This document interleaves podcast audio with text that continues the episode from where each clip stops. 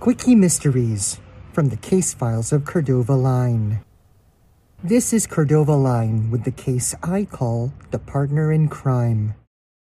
Having helped the CIA locate the hacker suspected of illegally obtaining a USB drive full of CIA data, I joined the CIA entry team as we raided the suspect's home just as audio surveillance heard the suspect saying Horatio Magellan has the USB drive.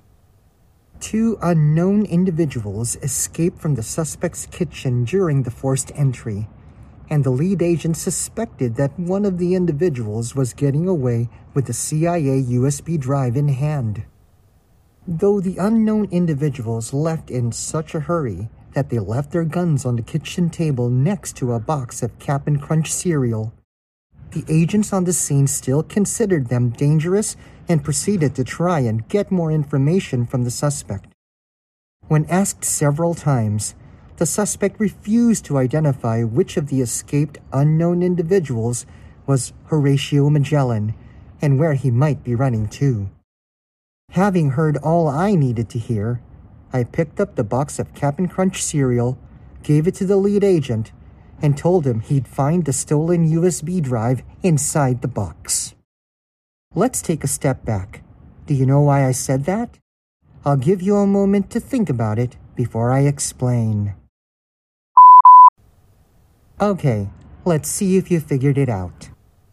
In the case of the partner in crime, I noticed that there was a box of Cap'n Crunch cereal on the table in the suspect's kitchen.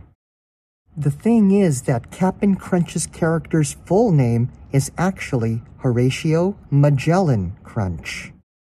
In other words, when the suspect was heard saying Horatio Magellan has the USB drive, he was actually saying that the USB drive was inside the box of Cap'n Crunch cereal. And the stolen CIA USB drive was indeed fished out of the Cap'n Crunch cereal box. Caught red handed, the suspect was eventually tried and convicted, then sent to prison for a long time. And that was the case I call the partner in crime. Come back again next time, and I'll share another case with you. See ya, fellow detective. Next time on Quickie Mysteries one legendary musician, one antique document, and one thing that Cordova Line noticed that broke the case of the family heirloom wide open.